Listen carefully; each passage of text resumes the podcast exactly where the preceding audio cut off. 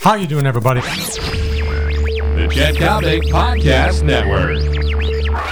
I'm going to tell you right off the top, I'm getting tired of people bum rapping this guy because he dared to cry.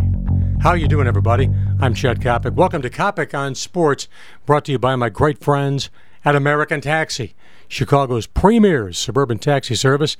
John Coyne, American Taxi, for 35 plus years, they have been absolutely the best to providing comfort, reliability, and always the fair price. Here is Chris Bosh. Miami gets knocked off by the Dallas Mavericks.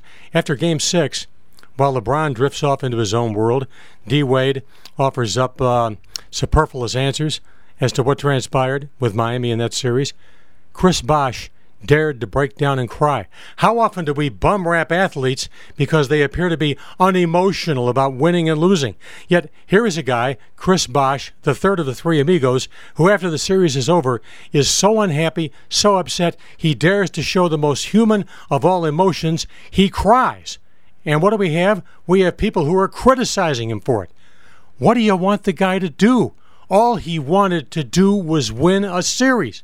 So he dares to cry. Does that make him any less a man? No, in my opinion, it makes him more a man. Certainly more a man than LeBron James. And don't buy the retraction from LeBron James for one moment.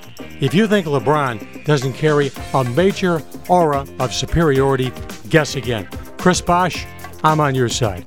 I'm Chet Coppock. This has been Coppock on Sports, brought to you by the great people at American Taxi, Chicago's prime time, put it in bold type, suburban taxi service. So long, everybody.